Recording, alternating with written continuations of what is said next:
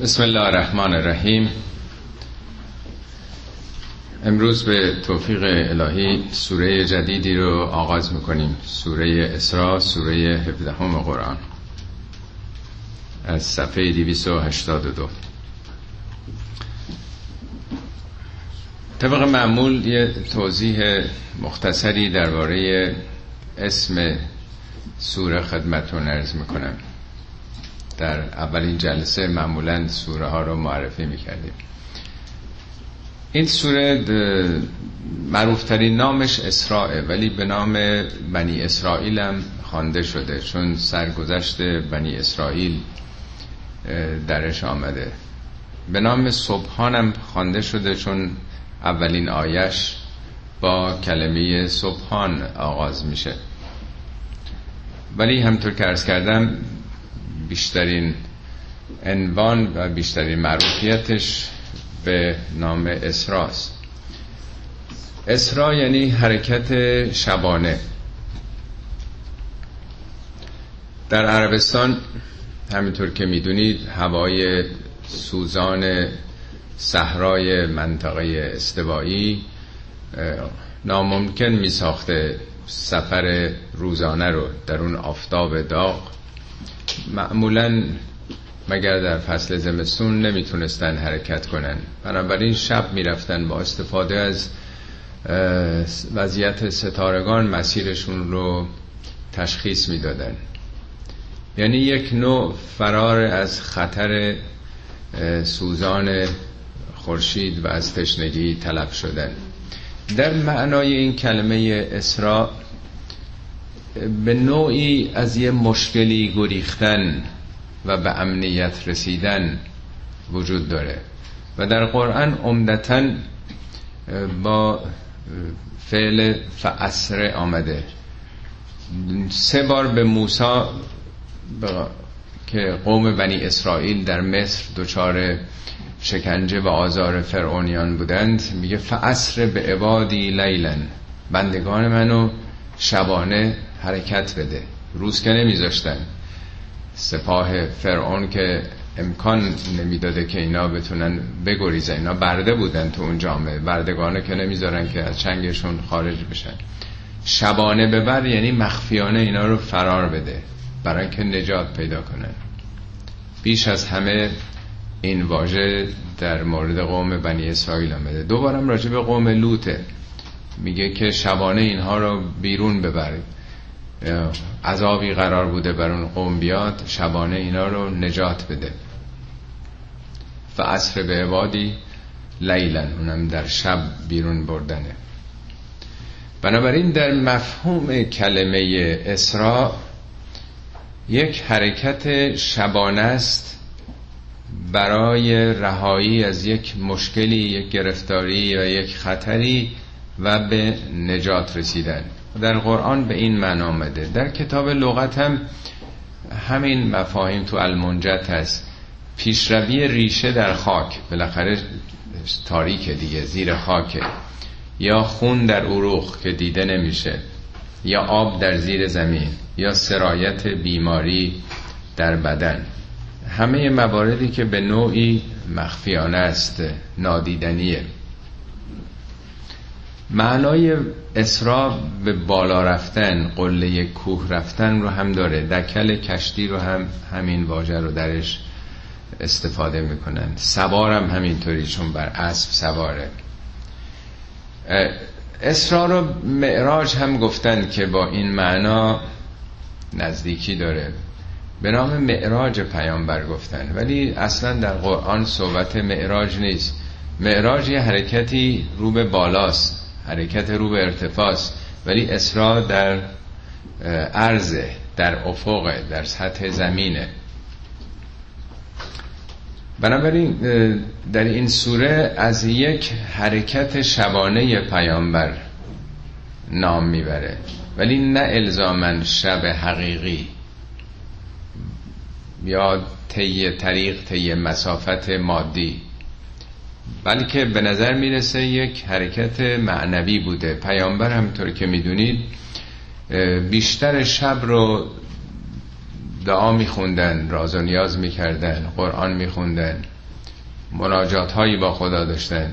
در سوره مزمل یا مدثر هست که ان ربک یعلم پروردگارت می‌دونه انک تقوم و ادنا من سلس یا لیل تو نزدیک دو سلس شب و بیدار میشی و نصفه یا نیم اون رو. هم تو هم بسیاری از مؤمنین. یعنی دو سوم شب رو پیامبر تهجد می‌کردن شب زندهداری می‌کردن. خب در یکی از این شبها در یکی از این راز و نیازها در یکی از این پروازهای شاهین فکر پیامبر در این اوج گرفتنها در واقع الهاماتی به او میشه. که نام اون رو اسرا گذاشتن. حرکتی سیری شبانه. مفسرین البته همینطور که می‌دونید معراج و خیلی هاشون جسمی گرفتن که پیامبر شبانه حرکت کرد. خدا او رو یه تور داد. بردش به اورشلیم بیت المقدس. یا مثلا حتی بهشت و جهنم رو به اون نشون داد و داستان ها و قصه هایی گفتن. حتی گفتن که با براغ که اولاغی پیامبر داشته با او سفر کرده. خب اولاغ که تو آسمان ها پرواز نمی‌کنه. قصه های طول و تفصیل داری دیگه بیان کردن. ولی در این سوره اصلا از اونا حرفی نیست سخنی نیست. هیچ جای قرآن هم نیست. بلکه از یک سیر معنوی یک نگاهی که پیامبر به تجربیات امت پیشین خودش داشته. حالا وارد سوره میشیم به تناسب عرض بیشتری خدمتون خواهم کرد. بسم الله الرحمن الرحیم. سبحان الذي اسرا بعبده لیلا من المسجد الحرام. الى المسجد الاقصى الذي باركنا حوله. لنريه من آیاتنا انه هو السمیع البصیر. سبحان الذي منزه اون خدایی که. هیچ سوره ای در قرآن با سبحان آغاز نشده. کلمه سبحان فکر می‌کنم 21 دو بار در قرآن اومده. عمدتا در اکثر موارد یه تصوری رو داره دور می‌کنه از خدا. منزه هست یعنی بی به بی نقص این وصله ها به خدا نمیچسبه. خدا پاکتر از اینه. سبحان الله اما یسفون خدا منزه از این توصیف هایی که می‌کنن خدا دختر داره خدا فرزند داره. خدا پاک از این حرفاست. این وصله ها به خدا نمیچسبه. سبحان الله اما یقولون. سبحانه و تعالی اما یشرکون. خدا منزه این سخنان این تصورات این ادعاها به خدا نمیچسبه. خدایی که آفریدنده میلیاردها کهکشانه. این تنگ نظری ها به اون نمیچسبه. اینجام داره قبل از اسراء این مسئله رو میگه. همطور که عرض کردم قصه ها گفتن درباره اسراء. به نظر اومده که خدا دست پیامبر گرفته سوار قالیچه سلیمان کرده یه توری داده از بهش. حتما هم شنیدین که پیامبر یه جا دید که تو بهش یه هستن همجوری کارگرن بنان. ولی دست رو دست گذاشتن کار نمی‌کنن. گفت شما چرا بیکارین؟ گفتن آخه ما اعمالی که بندگان تو دنیا می‌کنن اون اعمالی که میفرستن ما براشون خونه بهشت رو می‌سازیم. بعضی ها دیر به دیر عمل خوب می‌کنن. بنابراین مساله نمیفرستن ما بیکاریم. قصه ها که نمی‌دونم چه چیزهایی رو پیغمبر دید حالا شما تو داستانهای معراج بخونید ببینید چه خبره. بندگانم معمولا علاقه دارن به این قصه ها. بفهم خب چه خبر بود پیامبر جبرئیل رو تور داد چه چیزایی دیده. یه سبحان الله خدا منزه از این حرفا از این ادعاها. قضیه غیر از این زواهر مادی است که حتی همینطور که عرض کردم گفتن سوار براغ هم شد رفت. اسم پیامبر میگن قلاق پیامبر براغ بوده. حتی میگن وقتی برگشت این کلون در که تکون می‌خورد در و بس هنوز به صلاح ارتعاش داشته. کاملا بشری مادی بسیار به صلاح سطح پایین تلقی کردن. سبحان الذی اسرا به عبدهی نمیگه نام پیامبر رو نمی‌بره اینجا. به عبدهی. می‌دونه عبدی صفت خیلی ممتازه وقتی که خدا میگه زکریا عبد خدا بود. ذکر و رحمت رب که عبدهو زکریا. یک مقام ممتاز. البته همه ما عبد خدا هستیم ولی یه وقت هست که آدم به صورت فیزیکی عبد خداست قوانین او بنده است. یه وقت هست که با دلش با قلبش عبودیت می‌کنه خودش رو رام می‌کنه تسلیم خدا می‌کنه جذب صفات خدایی می‌کنه. پیامبر چون به عبد رسیده بود اوج گرفت بالا رفت عروج پیدا کرد. لیلا در یه شبی از شبها. از کجا پیامبر عروج داد اون رو؟ من المسجد الحرام الى المسجد الاقصى الذي بارکنا حوله. از مسجد الحرام یعنی کعبه به کجا؟ الا یعنی به سوی به سوی مسجد الاقصا اون موقع که این آیات نازل شد مسجد الاقصایی وجود نداشت. خیلی به نام مسجد الاقصا گرفتن. اقصا یعنی دورترین. از مسجد الحرام که بسیار نزدیکه در دل مکه به دورترین مساجد برد. این آیات در سال 611 میلادی نازل شده. میلادی.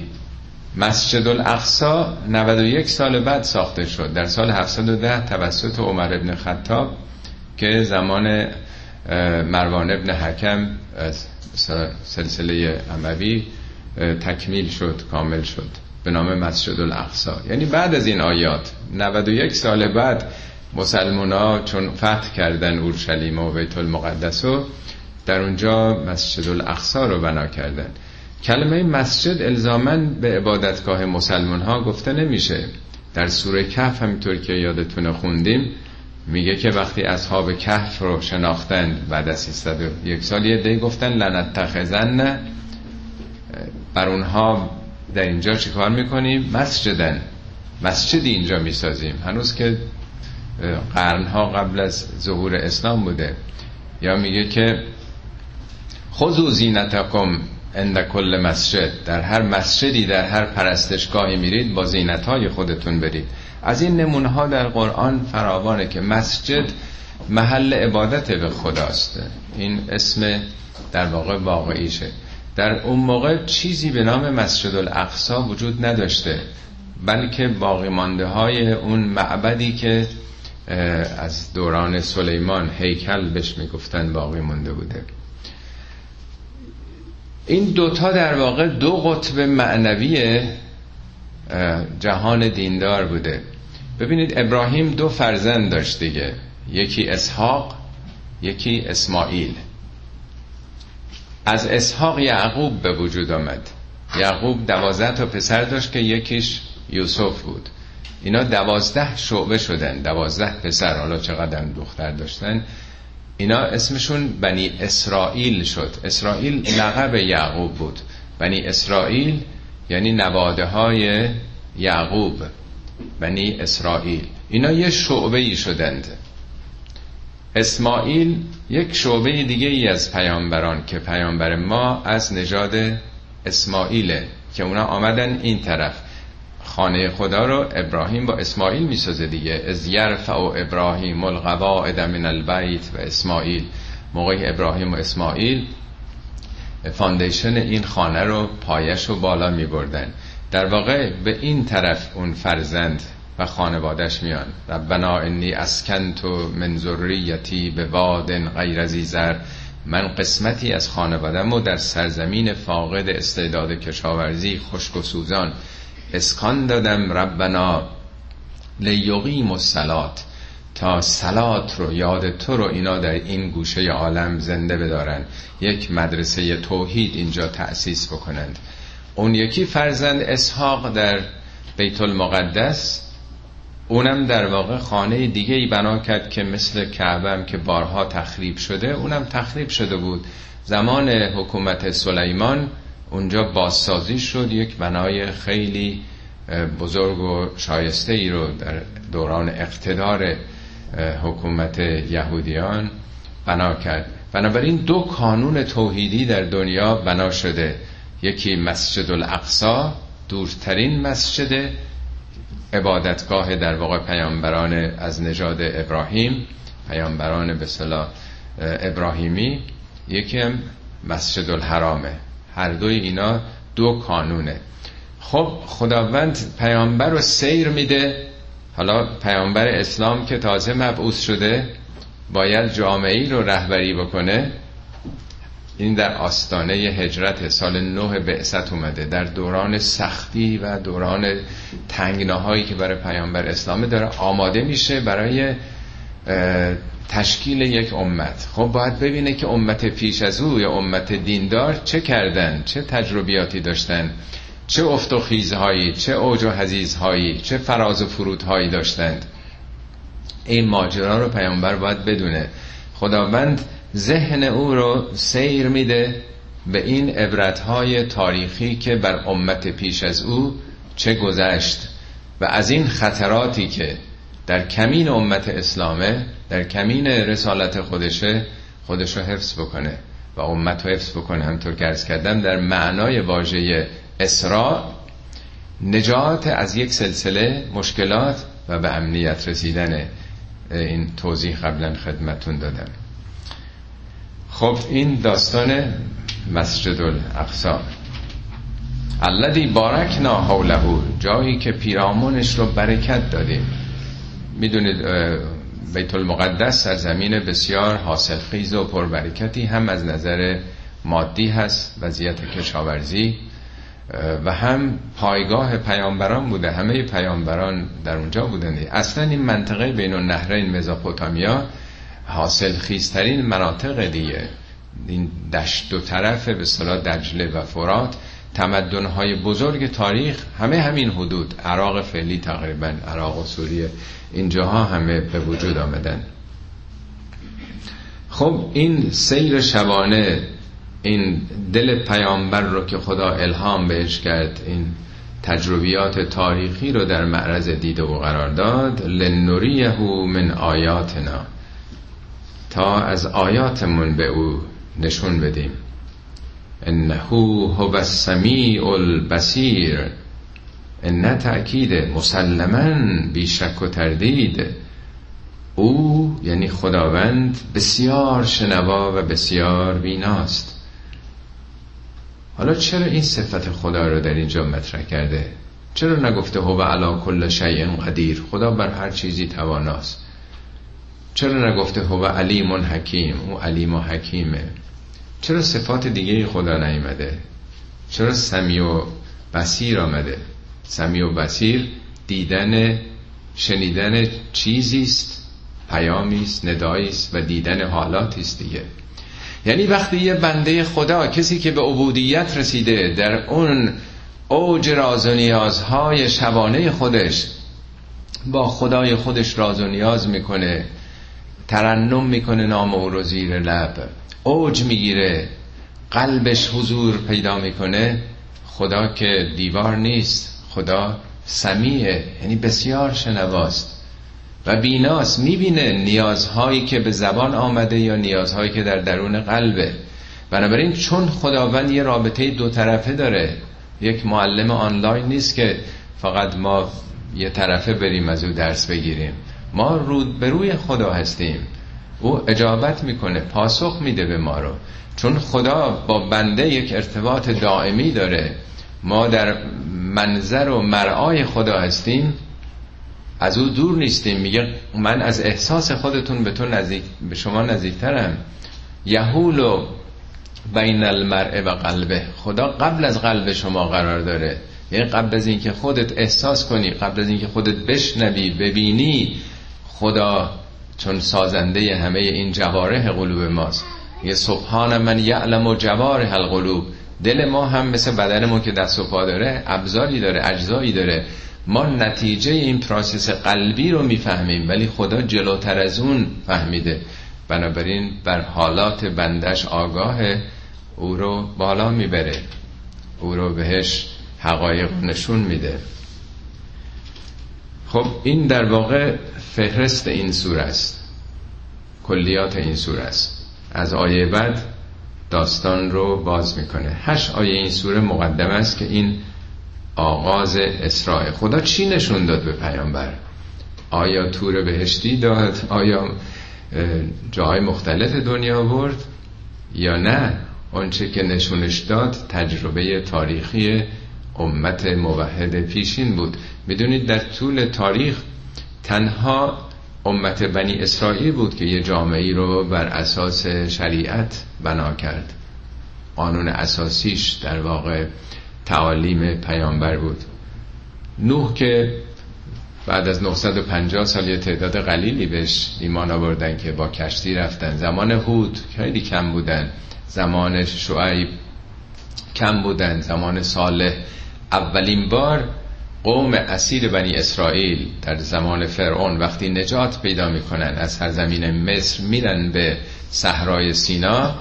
خب بالاخره یه دی که قرنها زیر سلطه فرعون زیستن برده بودن تو سری خورده و زلیل و بی شخصیت بودن. حالا طبق یک قانون اساسی باید آموزش هایی ببینن دیگه. اولین کتابی که داده میشه کتاب شریعت راهنمای دین کتاب موساست منهای جنبه های در واقع معنوی که انبیاء پیشینم داشتن. حالا از موسا آغاز می‌کنه. و آتینا موسا موسا کتاب ما به موسا کتاب رو دادیم. الفلام که آمده منظور همون توراته. و جعلناه هدن لبنی اسرائیل. این کتاب رو راهبر قوم بنی اسرائیل که اینک از دست فرعون نجات پیدا کرده با یک قانون اساسی راهنمای عملی می‌خوان قرار دادیم. الله تتخذو من دونی وکیلا این کتاب برای این بود که به جز خدا به کسی تکیه نکنن. وکیل دیگه به جز خدا نگیرن. وکیل چیزیست که آدم بهش توکل می‌کنه. توکلم تکیه کردنه کارشو به او میسپره این بنی اسرائیل قرنها کارشون رو به اربابای زر و زور و تزویر سپرده بودند. شخصیت نداشتن. جامعه بود که همواره دیگران برشون حکومت می‌کردن اعتماد به نفس نداشتند. کتاب رو دادیم که شخصیت پیدا کنید اراده پیدا کنید. رو پای خودتون بیستید بجز الله هیچ کسی رو وکیل نگیرین. وکیل آدم می‌گیره کارش به اون میسپره دیگه. رو پای خودتون باشید خودکفا باشید. کارتون رو به کسی جز خدا نسپارید. در همین دو آیه اول یه نکته فنی بسیار جالبی نفته همون بحث ما و من و او که بارها عرض کردم. خدا رو در قرآن بعضی جاها به عنوان شخص سوم شخص غائب عنوان می‌کنه. او او کسی است که هو الذی. بعضی جاها میگه ما بعضی جاها میگه من. تو این دوتا آیه از روشنترین و آشکارترین آیات قرآنی که تفاوت اینا رو میشه شناخت. ببینید میگه سبحان الذی منزه اون کسی که انگار یه کسی داره خدا رو تعریف می‌کنه. موصول الذی داره میاد. که بنده اش را به عبدهی هه زمیر هه سوم شخص دیگه. منزه اون خدایی که بنده اش را از مسجد الحرام به مسجد الاقصایی برد که بارک ناهولهو ما پیرامونش رو نمیگه خدا پیرامونش رو. اینجا ما میاد. ما پیرامونش رو برکت دادیم لنوریه من آیاتنا تا از آیاتمون به او نشون بدیم. پس او اینو بهش میگن صنعت التفات نظر ادبی در قرآن. دائما زمایر عوض میشن او کسی است که این چنین کرد حالا آیات مال خداست. چرا میگه ما دستن در کاری طبیعت نیروهای طبیعت نقش انسانها که آباد کردن این شهر رو این بیت المقدس رو آیات خدا مجموعه است که تو جهان هست نیروها فرشتگان ملائک. حالا آیه بعدی رو گوش کنید. آتینا موسل کتاب اینجا باز ما میاد. ما به موسا کتاب دادیم. این ما تا موسا این آمادگی رو نداشت که پیدا نمی‌کرد. پس نقش خود موسا هم در گرفتن کتاب موثره. نقش جامعه زمان یه مجموعه است یه سیستمه.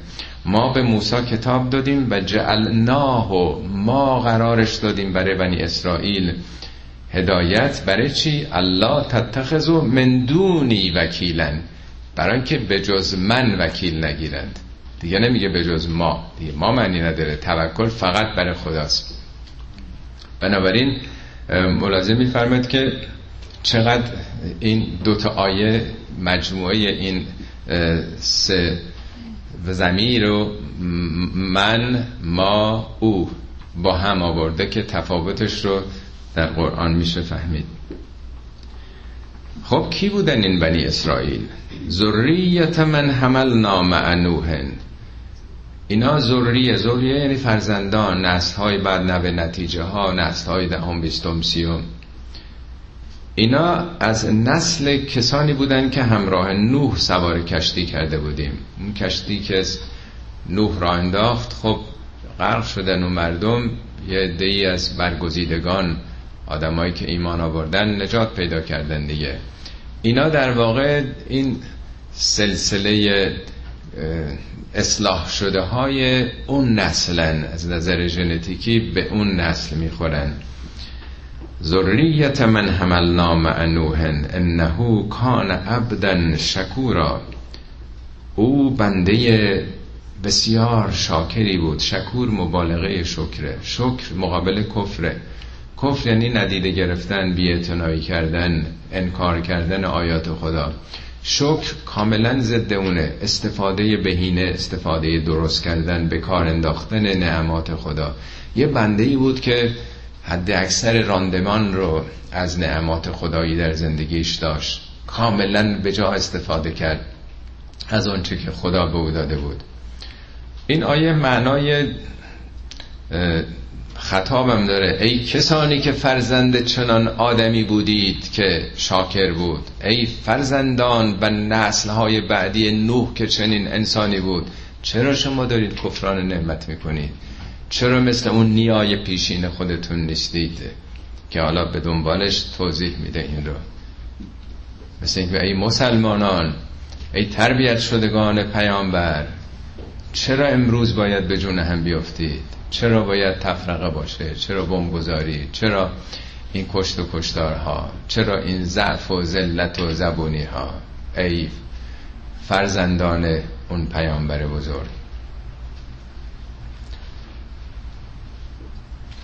حالا ناشکری اینا از کجاست؟ و قضینا الى بنی اسرائیل فی الكتاب لتفسدن فی الارض مرتین و لتعلن علوا کبیرا. ما بر بنی اسرائیل گذراندیم. قضا نه اینکه حکم کردیم. قضا یعنی این قانون جاری شد در کتاب. حالا کتاب آیا منظور تورات یا کتاب هستی در قانونی که نزد خداست؟ لتفسدن فی الارض. این لامش و نونش دوبار تأکیده. قطعا بی شک و تردید شما در زمین یعنی در همین زمین زندگیتون در واقع دیگه. حالا یا زمین کره زمین یا همون بیت المقدس دیگه که در آنجا بودن اورشلیم. فساد یعنی به هم زدن نظم و تعادل سرکشی کردن. فساد انواع و اقسام داره. از حد تعادل خارج شدن. مرتین دو بار شما فساد فساد خواهید کرد. ولا تعلن علو کبیرا. این لامش هم قطیت نشون میده. لا تعلن علو میاد. دو بار سرکشی و گردنکشی بزرگی شما خواهید کرد. نه اینکه خدا در واقع همچی اجباری رو بر اینا گذاشته باشه. این در واقع پیش بینیه یعنی با این عمل کردتون با این خودخواهی ها خودپسندی ها با این نجات پرستی ها آیندهتون اینه. شما با این وضعیتی که دارید مثل معلمی که تو مدرسه به شاگردی بگه که تو مسلما رفوزه خواهی شد. نه اینکه حالا به اون جبری بخواد یعنی با این عمل کرد. بیشتر سال گذشته هیچی هم درس هم نخوندی.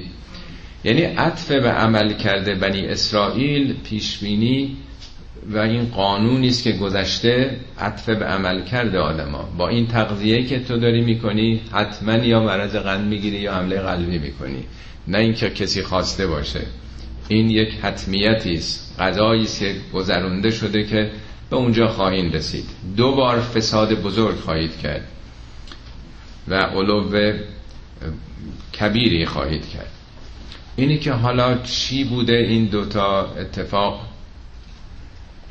خیلی روشن نیست. خیلی چیزها در طول تاریخ گفتن. می‌دونید اینا حدود هزار سال قبل از میلاد مسیح از سه هزار سال پیش حدودا آغاز شد تاریخ بنی اسرائیل.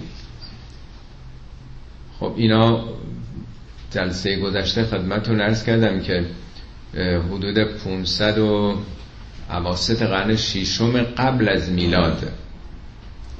اینا توسط بخت و نصر پادشاه بابل با پادشاه بابل اینا رو رفت بابل رو فتح کرد اینا رو قتل عامشون کرد از دم تیغ همشون رو گذروند اون مرکز بزرگ دینیشون رو. آتش زد. فقط زن و بچه ها رو پیرمردا اینا رو برد با خودش در بابل. اینا حدود پنجاه سال پنجاه خورده ای سال اسیر بودن اونجا. تا کوروش وقتی بابل رو فتح می‌کنه اینا رو آزاد می‌کنه برمیگردونه به اورشلیم مخارجشون رو میده اون عبادتگاه رو بازسازی می‌کنه.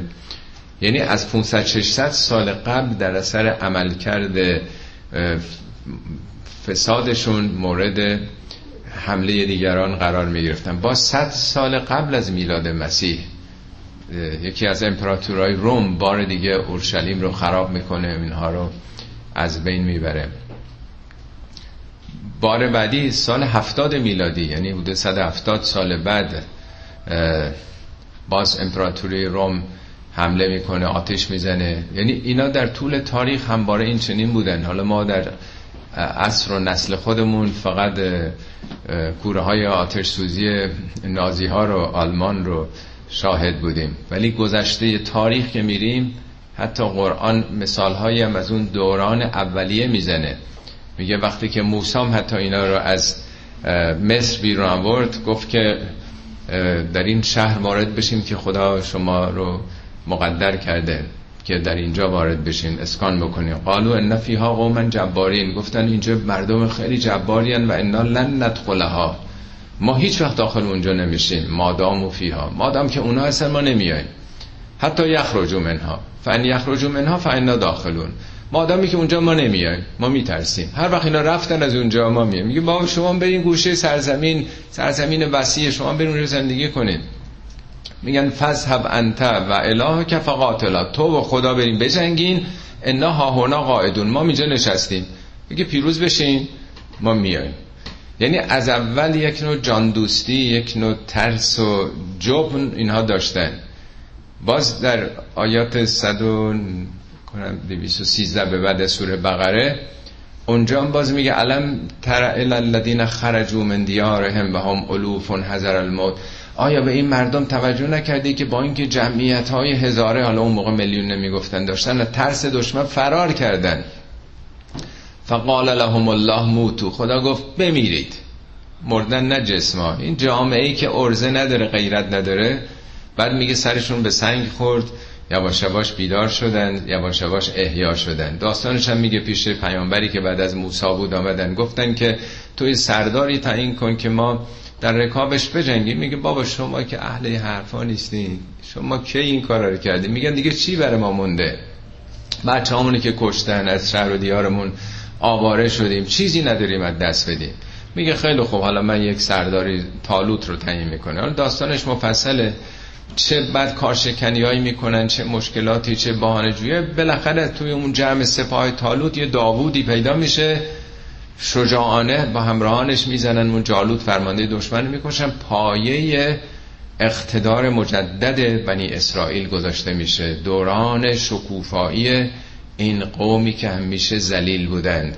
داوود و بعد اوجش در سلیمان که فرزند داوود بوده. بزرگترین حکومتی که در طول تاریخ از نظر اقتدار بنا شده.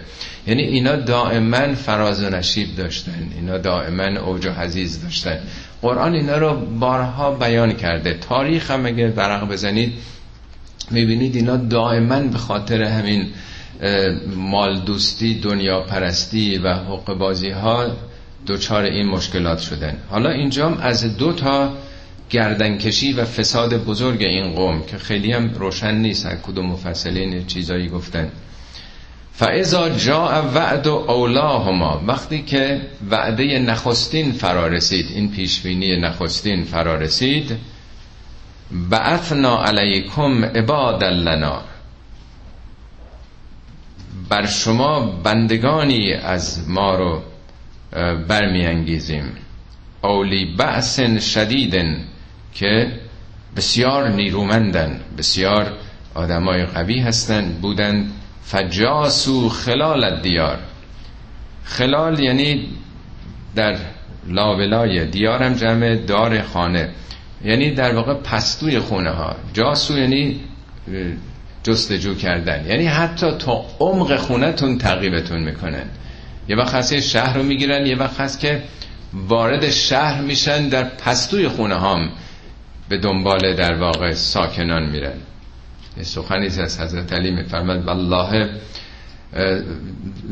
به خدا قسم اون قومی که دشمن نفوذ بکنه فی اغر دارهم در عمق خونش زلو زلیل میشن خار خواهند شد.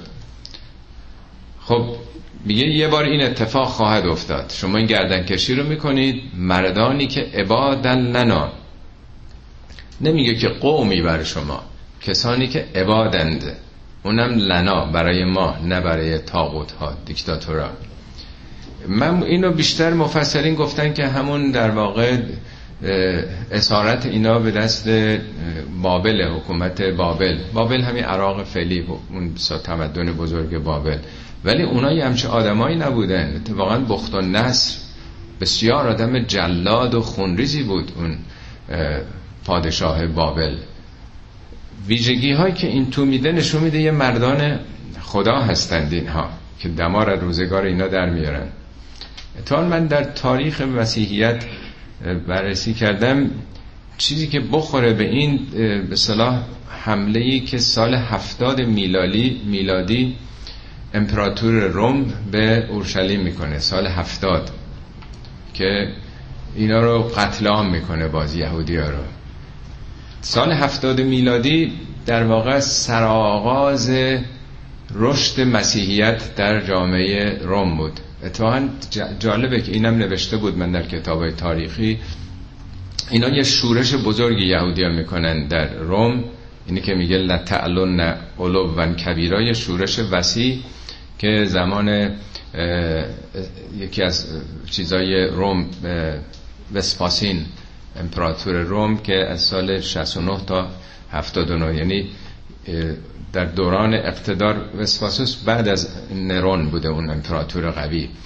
یهودی ها را به شدت سرکوب می‌کنن و این مسیحی هایی که در مثل صدر اسلام که میگیم آغاز به صلاح انقلاب مسیحیت بوده که سه چهار سال قبل بزرگترین به صلاح اون حواریون رو نورون کشته بود و مسیحیت در آغاز به صلاح اون حرکت و جنبش و به اصطلاح اون معنویت خاص خودش بود. تازه را افتاده. یعنی در 20 ساله که جنبش مسیحیت رشد کرده که من تصورم اینه که این اشاره به اون واقع از سال هفتاد میلادی که در واقع در کتاب های تاریخ هم من عینا بذارین خدمتون بگم. میگن حرکت های رو رشد مسیحی از اون تاریخ آغاز شده. نشون میده که وجود ایناست که بعثت هم یعنی برانگیخته شدن. در اون جامعه چنین مؤمنین موحد و خالصی برانگیخته شدن و بسات این دنیا پرستان رشوگی رو حق باز در واقع برچیده میشه.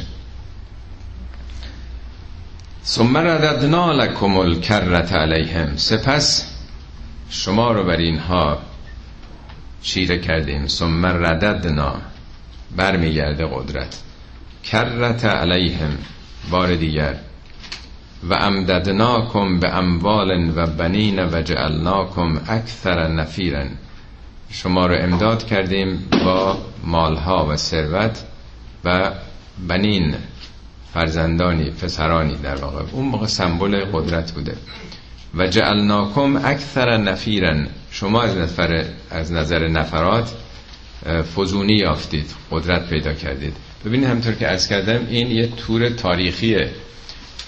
سرنوشت بنی اسرائیل رو داره رقم می‌زنه که کجاها به ذلت رسیدن دو مرتبه کجا بلند شدن به عزت رسیدن. کاملا یه حرکت سینوزویدال داره این تاریخ بنی اسرائیل. ببینید می‌خواد بگه که خلاصه هر وقت که گردن کشی بکنید جزاشو می‌بینید.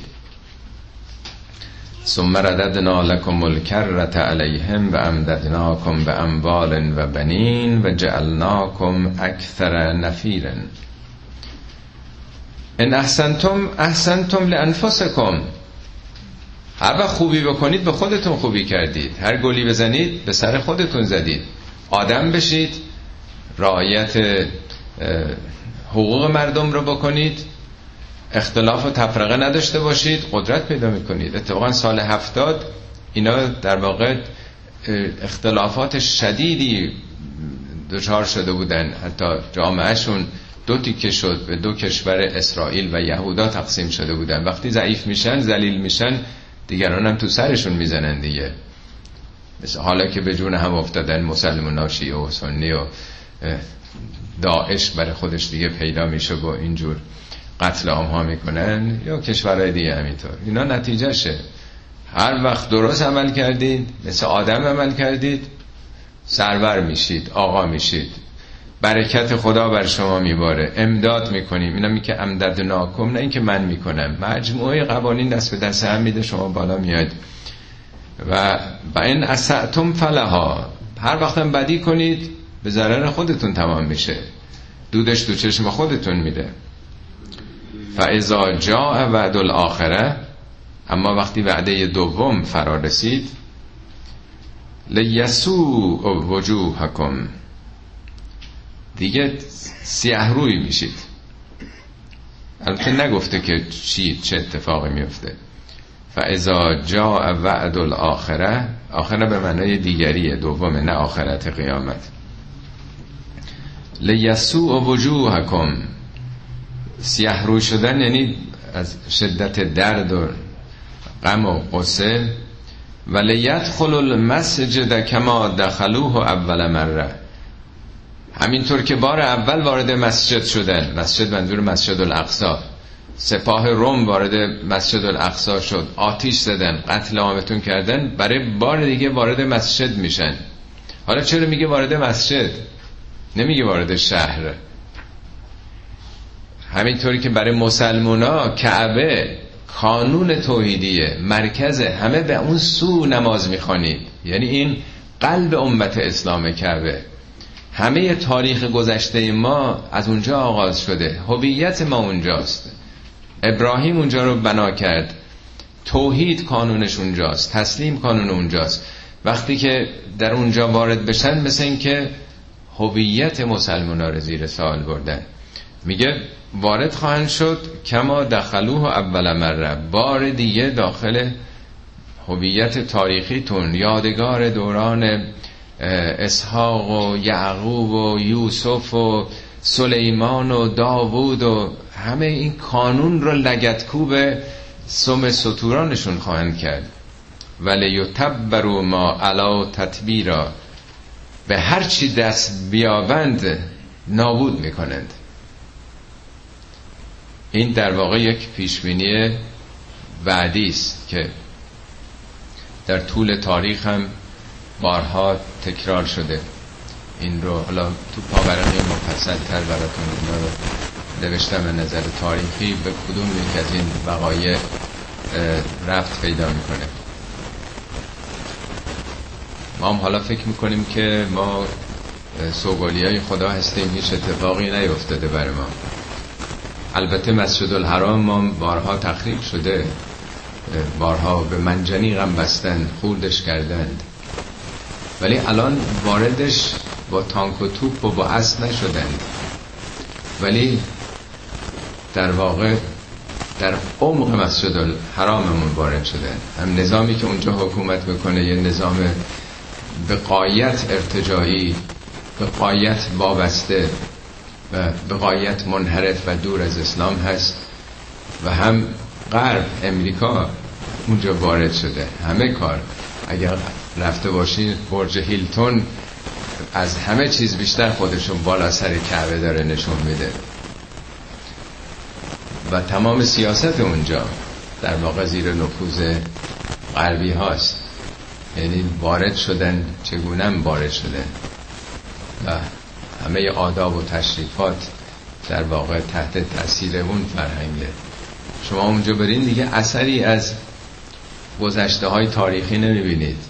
همه رو اونجا رو صاف کردن به مردم نشون نمیدن اون خرابه های خندق رو. خرابه که نیست که آب مثل همون روز اولم مونده اون قله هایی که مسلمان ها شکست دادن. اون یهودی هایی که اونجا بودن. ممنوعه. کسی حق نداره اونجا بره. به اندازه یک دلار خرج این قار هرا و جاهای دیگه نمی‌کنن این مسجد مساجد سبعه شما برین قار هرا برید. تا اون بالا شاید صدها گدا می‌بینید. همه دست و پا ندارن. اطرافش آشغالدونیه. این مسیری که میرین مردمی که رفتن آشغالاشون رو ریختن اونجا. یک نفر نیست اونجا تمیز بکنه این راه رو. یعنی به کلی رها کردن. اصلا این ثروت سرشاری که عربستان داره این پیشینه این سابقه تاریخی نباید حفظ بشه. به عنوانی که شرک اینا. اصلا قاره سور رو که اصلا نمی‌ذارن کسی بره. بستن اونجا رو. تمام تلاششون هم اینه که قار حرام نرن تابلو هم اونجا زدن که شرک اینجا ها نرید.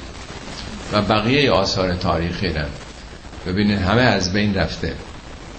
به جاش این مظاهر تمدن رو ساختن این در واقع یه پرانتزی بود که خدمتون ارز بکنم که چگونه وضعیت ما هم بهتر از اونا نیست. خب آیه آخر رو می‌خونیم. اسا ربکم ان یرحمکم. بازم نومید نشید. امید است که پروردگارتون شما رو مشمول رحمت خودش قرار بده حتی به بنی اسرائیله و این اتم ادنا هر وقت برگردید برمیگردید. زلیل شدید ضعیف و زبون و تو سری خورده شدید هر وقت آدم شدید برگشتید به راه درست ما هم برمیگردیم. ما که میگه یعنی نه من. نظامات ما قوانین ما نیروهای امدادگر ما فرشتگان هم برمیگردن به شما. و جعلنا جهنم للکافرین حسیرا این دنیاتونه. این ذلت. جهنم رو هم برای کافرین حسیر قرار دادیم. حسیر از همون حسار میاد. یعنی زندان یعنی محصور کننده. اینجا اسیر شدید. آخرتم با این عمل کرد شما محصور خواهید شد در اعمالتون. همین هفته اخیرم که شاهد بودید. تا حالا چند صد نفر کشته شدن تو غزه؟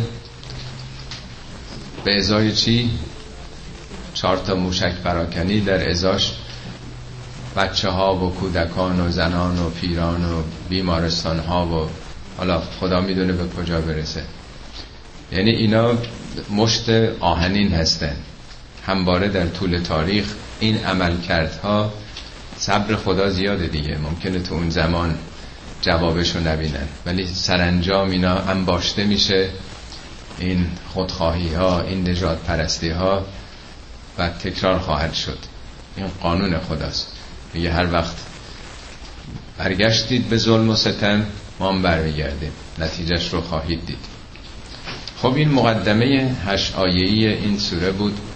یه نکته دیگر هم عرض بکنم خدمتون. ولی برنامه دیگه هست ده دقیقه. من دیگه من ختم می‌کنم. این سوره با صبحان آغاز شده.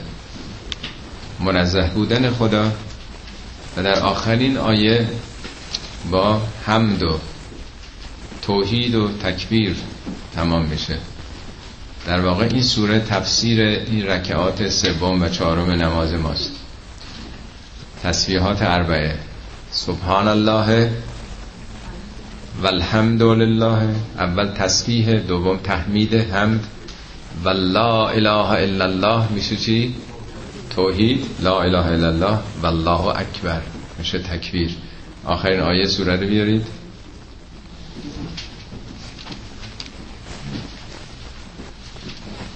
سوره با صبحان آغاز شد. آخرین آیه. و قول الحمد لله بگو الحمد لله این حمد الذی لم یتخذ ولدن اون کسی که نه فرزندی گرفته و لم یکن له شریک فی الملک. نه شریکی در ملک داره و لم یکن ولی من الظلم نه زلیل خدا که احتیاجی به سابق اختیار باشه. یعنی توحید و در سه بعد جسمی ملک یعنی الوهیت ملوکیت و ربوبیت. در سه بعد اعوذ به رب الناس ملک الناس اله الناس. در این سه بعد خدا تکه. توحید رو بیان می‌کنه آخرش هم و کبره تکبیرا. یعنی این سوره این چهار اصل رو بیان می‌کنه. اول خدا رو منزه میشموره بعد متن این سوره محتویات ما رو میرسونه به اونجا بگیم الحمدلله. و لا اله الا الله و الله اکبر. یه کسی ممکنه کسی بد به شما معرفی کرده باشنش. یا بیان از یک کسی بد بگن. اول کاری که می‌کنید شما تصویر می‌کنید. نه بابا اینجوری هم نیست. اگه گفتن دوز اگه گفتن قالتاق اگه گفتن رقبازه نه بابا اینجوری نیست. دوم میگیم حمد می‌کنیم. نه بابا آدم خوبی هم هست. خیره آدم معدبیه آدم اینجوریه اونجوریه. حمد. سوم میگیم اصلا کسی مثل او به خوبی اون نیست. تو کسانی که من می‌شناسم اتفاقا مثل او کسی پیدا نمیشه. چهارم میگیم اصلا خوبی او قابل وصف نیست. حالا در مورد خداشناسی اول باید ذهن رو آدم پاک بکنه از همه شرک و بد خداشناسی ها که متاسفانه جامعه رو گرفته و بعد با کلام خدا آیات خدا که آشنا میشه میگه الحمدلله. پس این اونه. بعد می‌فهمه که فقط اون اینجوریه. بعد می‌فهمه که اصلا خوبیاش اکبر اصلا قابل وصل نیست. از هر چیزی بگیم بالاتره.